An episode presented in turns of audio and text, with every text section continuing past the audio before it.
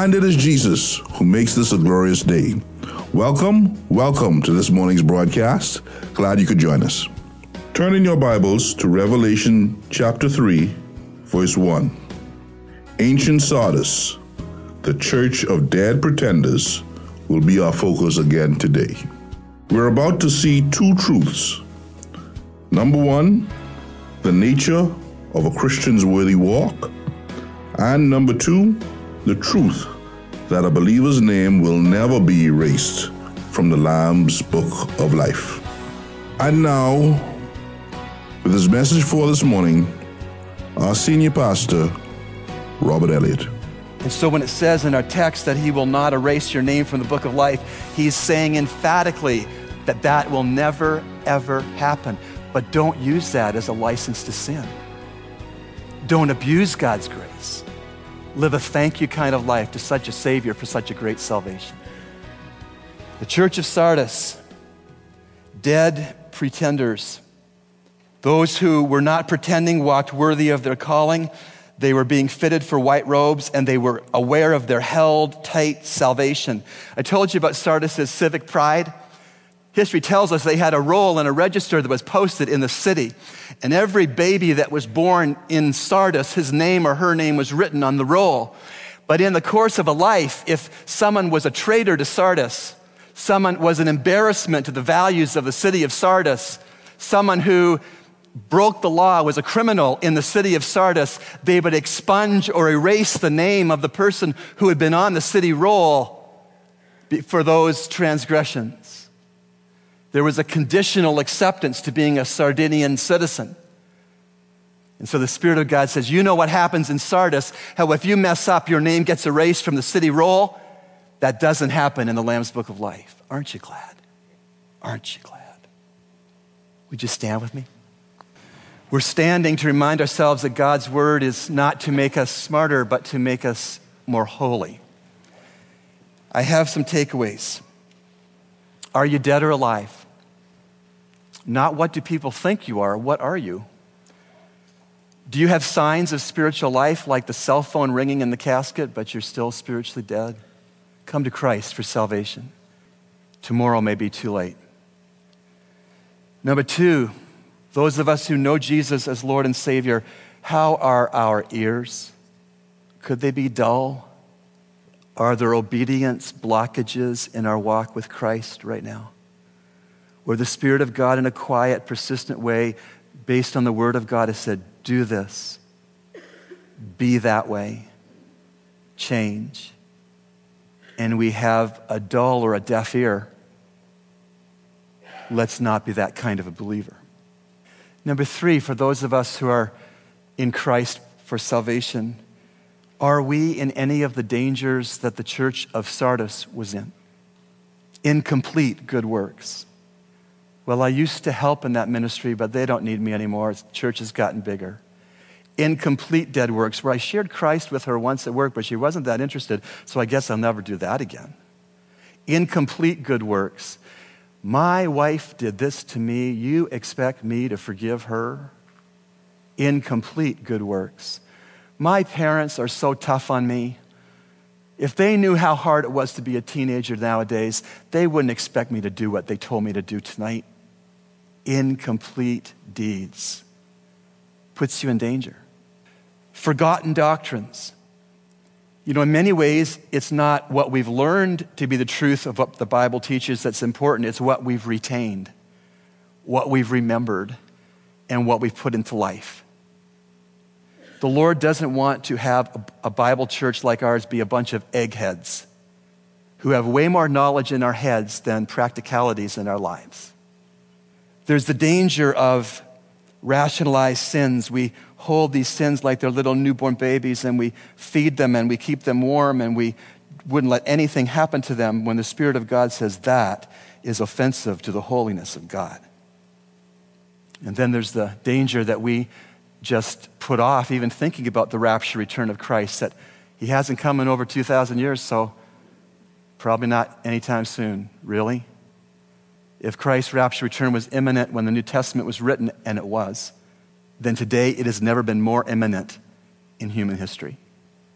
Takeaways Are you going to grab one and put it in your pocket? Walking worthy. When we know Christ as Savior, we walk worthy.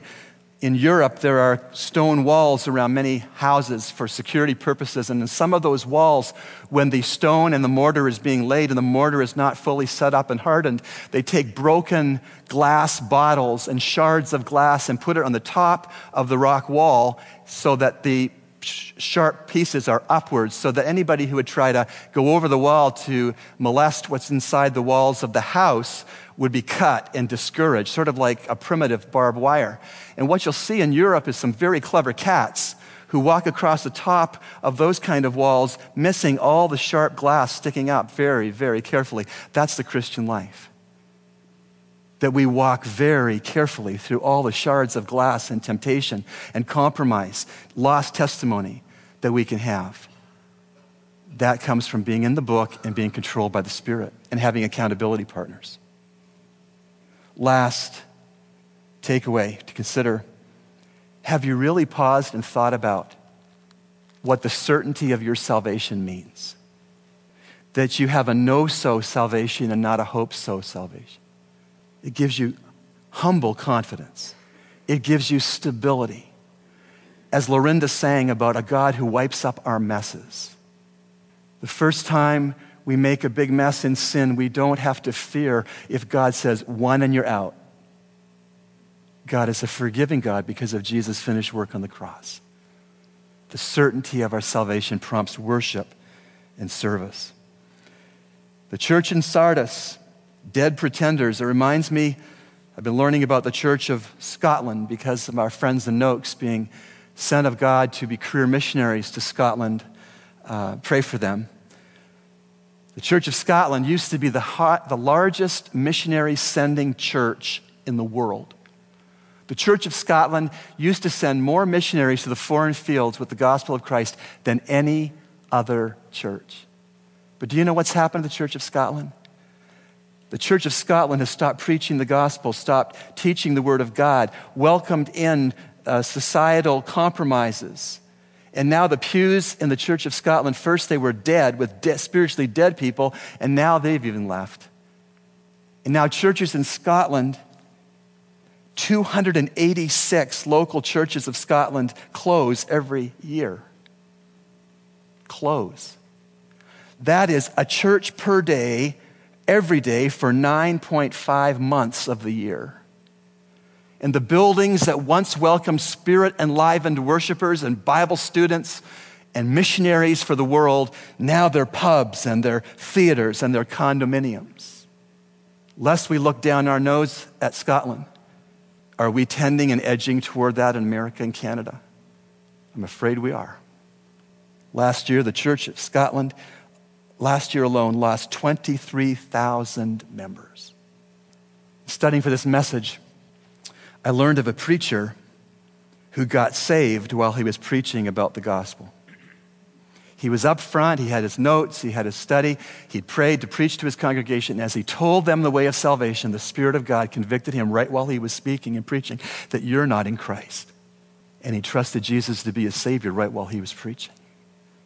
The car was parked illegally. The man behind the wheel was dead. Let's be sure we're alive. Let's be sure we're about the King's business. Let's pray. Lord, we thank you for this time in your word, for the sober warning about spiritual deadness. Lord, I pray that no one in this auditorium would leave spiritually dead, would run to Christ in faith. If they need help to trust the Savior, someone to witness their prayer, then help them to go to the chat room or to ask the person on either side in the pew just to uh, hear them pray to the Lord uh, to confirm and to solidify that decision. For those of us who are alive in Christ, Lord, we desire to have full obedience, to walk worthy of our calling, and to be without blockages to obedience with your revealed will for us.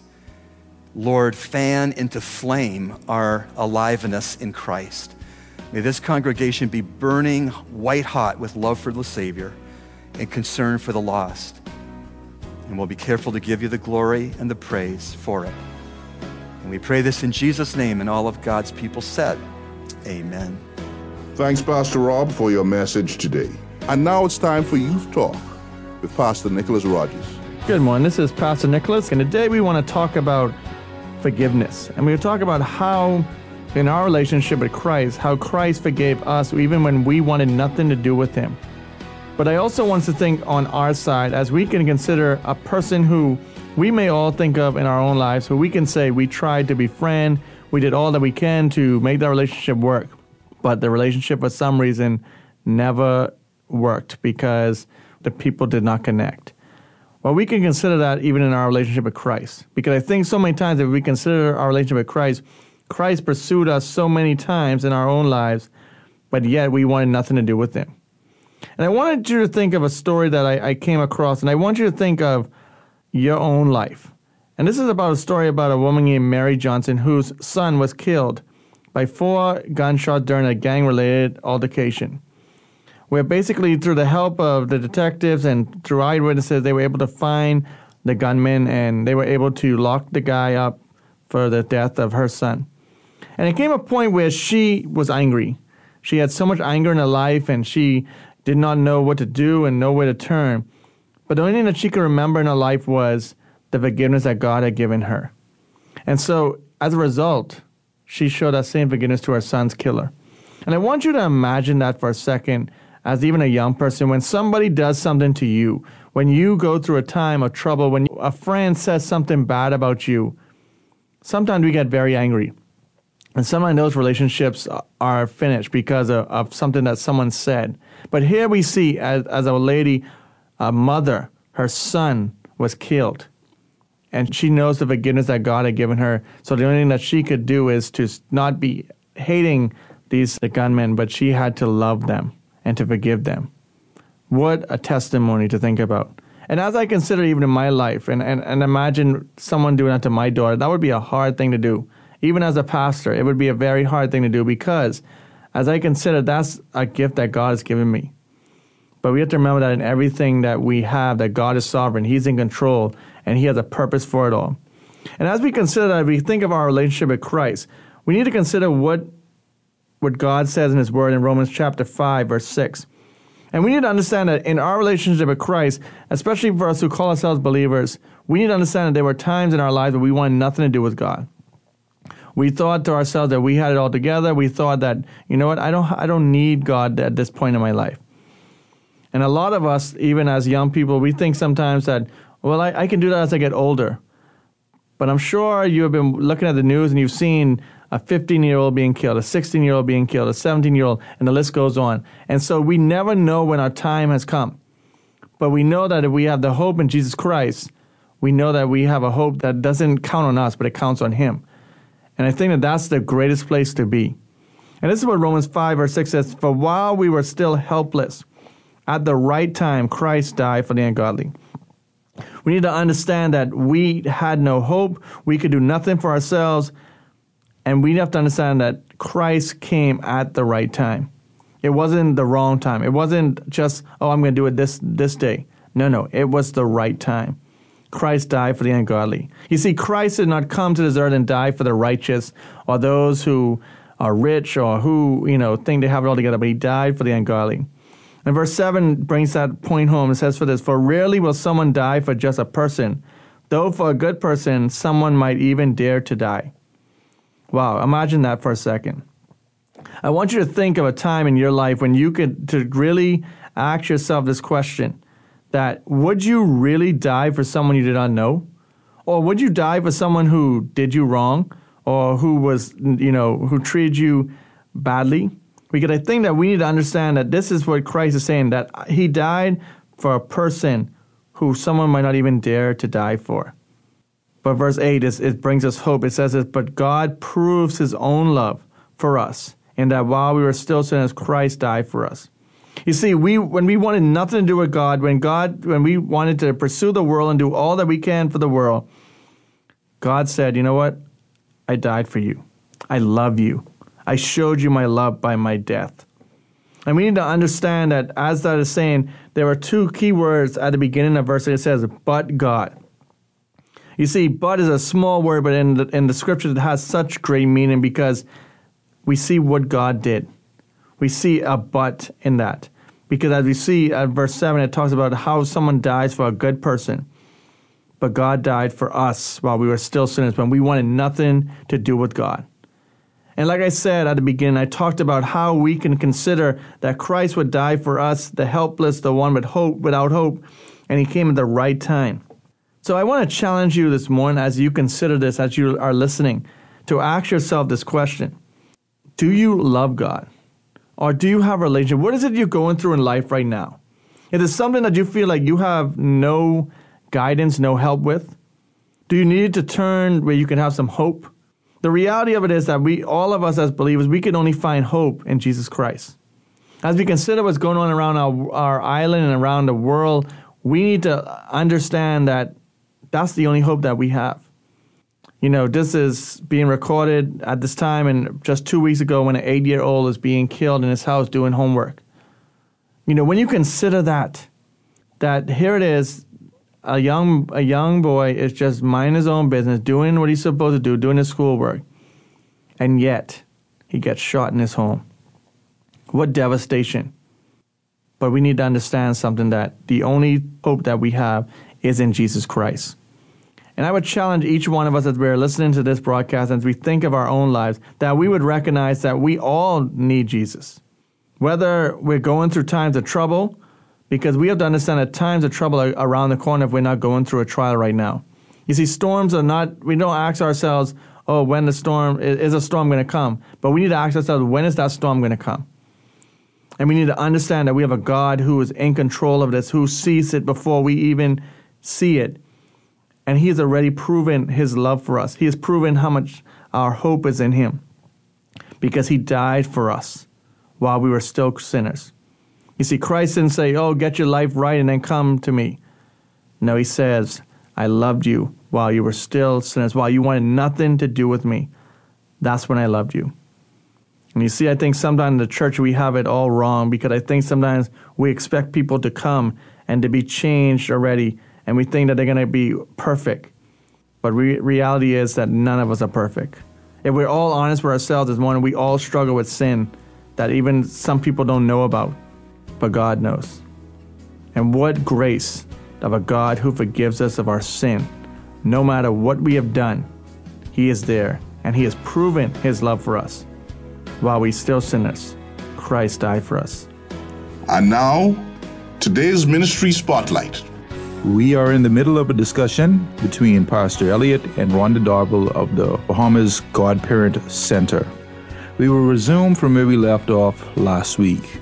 You know, someone has said, and I think it's so true, over 40 million American babies aborted hmm. since Roe v. Wade uh, in 1973. Yes. Who has been killed? That was going to be the yes. the doctor and scientist that discovers the cure for cancer, exactly. as example. Exactly. You know those precious babies that are now in heaven. Exactly. Who have we killed?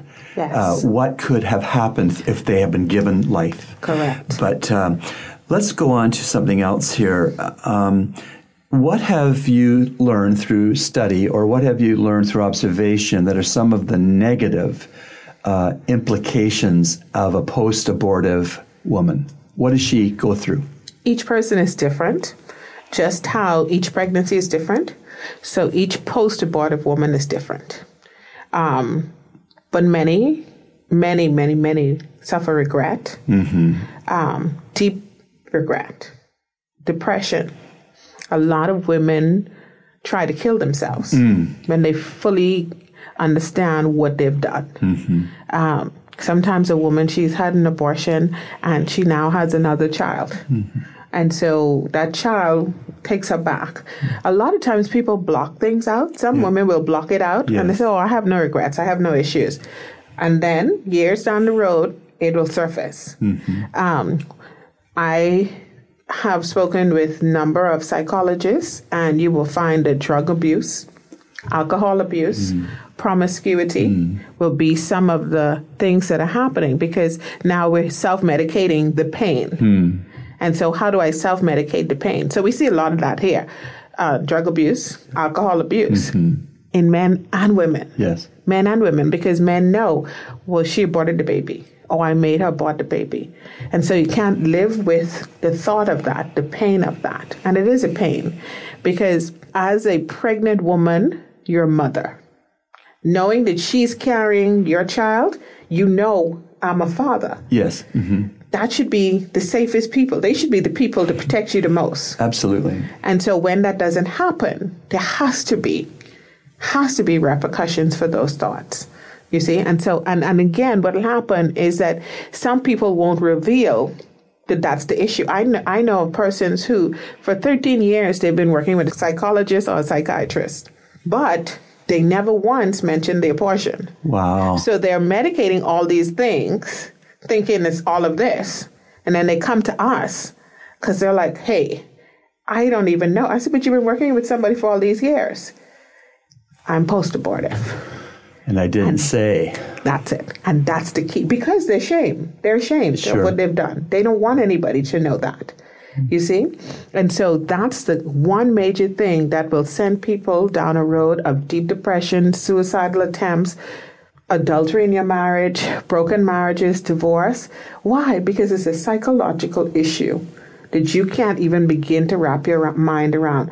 Lots of times person will accept, okay, God's forgiven me, but they can't forgive themselves. Mm, so key yeah, Satan is a liar, among yes. other things, a liar, accuser, and a murderer. Exactly. And uh, part of his lie for not just this sexual Im- immorality, but other sin is that he switches the price tag on sin exactly. so that he makes us try to believe we can afford to pay for yes. that sin. We can afford that. That's right. But the price tag on any sin is always bigger than Satan presents.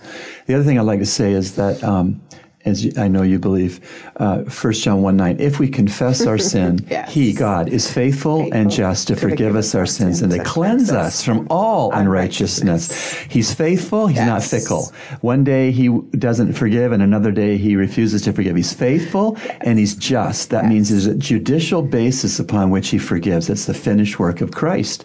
It's the shed blood of Christ on the cross. So um, if we are, if we will confess, say the same thing as God says yes. about any sin, He's faithful and He's, he's just to forgive us our sin and, and to cleanse us from all unrighteousness. Yes. Amen. Another aftershock too. Some women can't have children. Mm. Sometimes those procedures will damage mm-hmm. a woman uh, or biologically, we've been only given so many eggs. Yes, that's right. That's and right. so you don't know. Mm-hmm. So you've aborted once, twice, mm-hmm. but the reality is you were only given a certain amount. Right. People don't understand these things. Mm-hmm. You see, there's so many facets, you know. So, yes, we believe in the faith based aspect, but we also believe in the science. Absolutely. And people don't understand the science.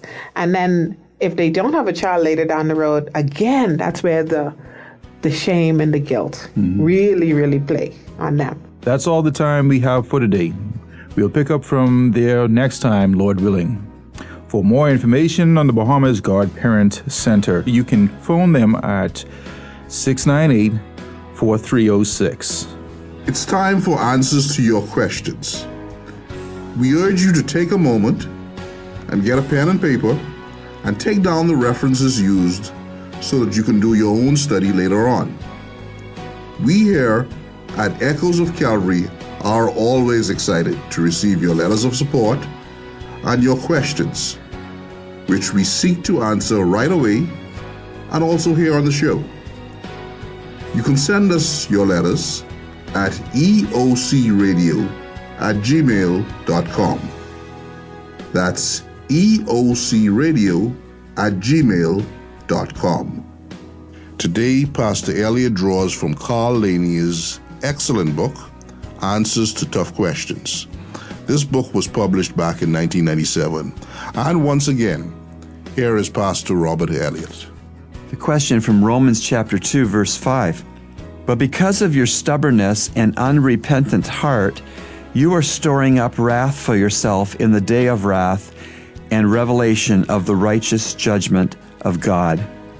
Question Are unbelievers really lost apart from faith in Christ? The main point of Romans chapter 1 verse 18 all the way through Romans chapter 3 verse 20 is that unbelievers are lost and face God's righteous judgment apart from saving faith in Christ.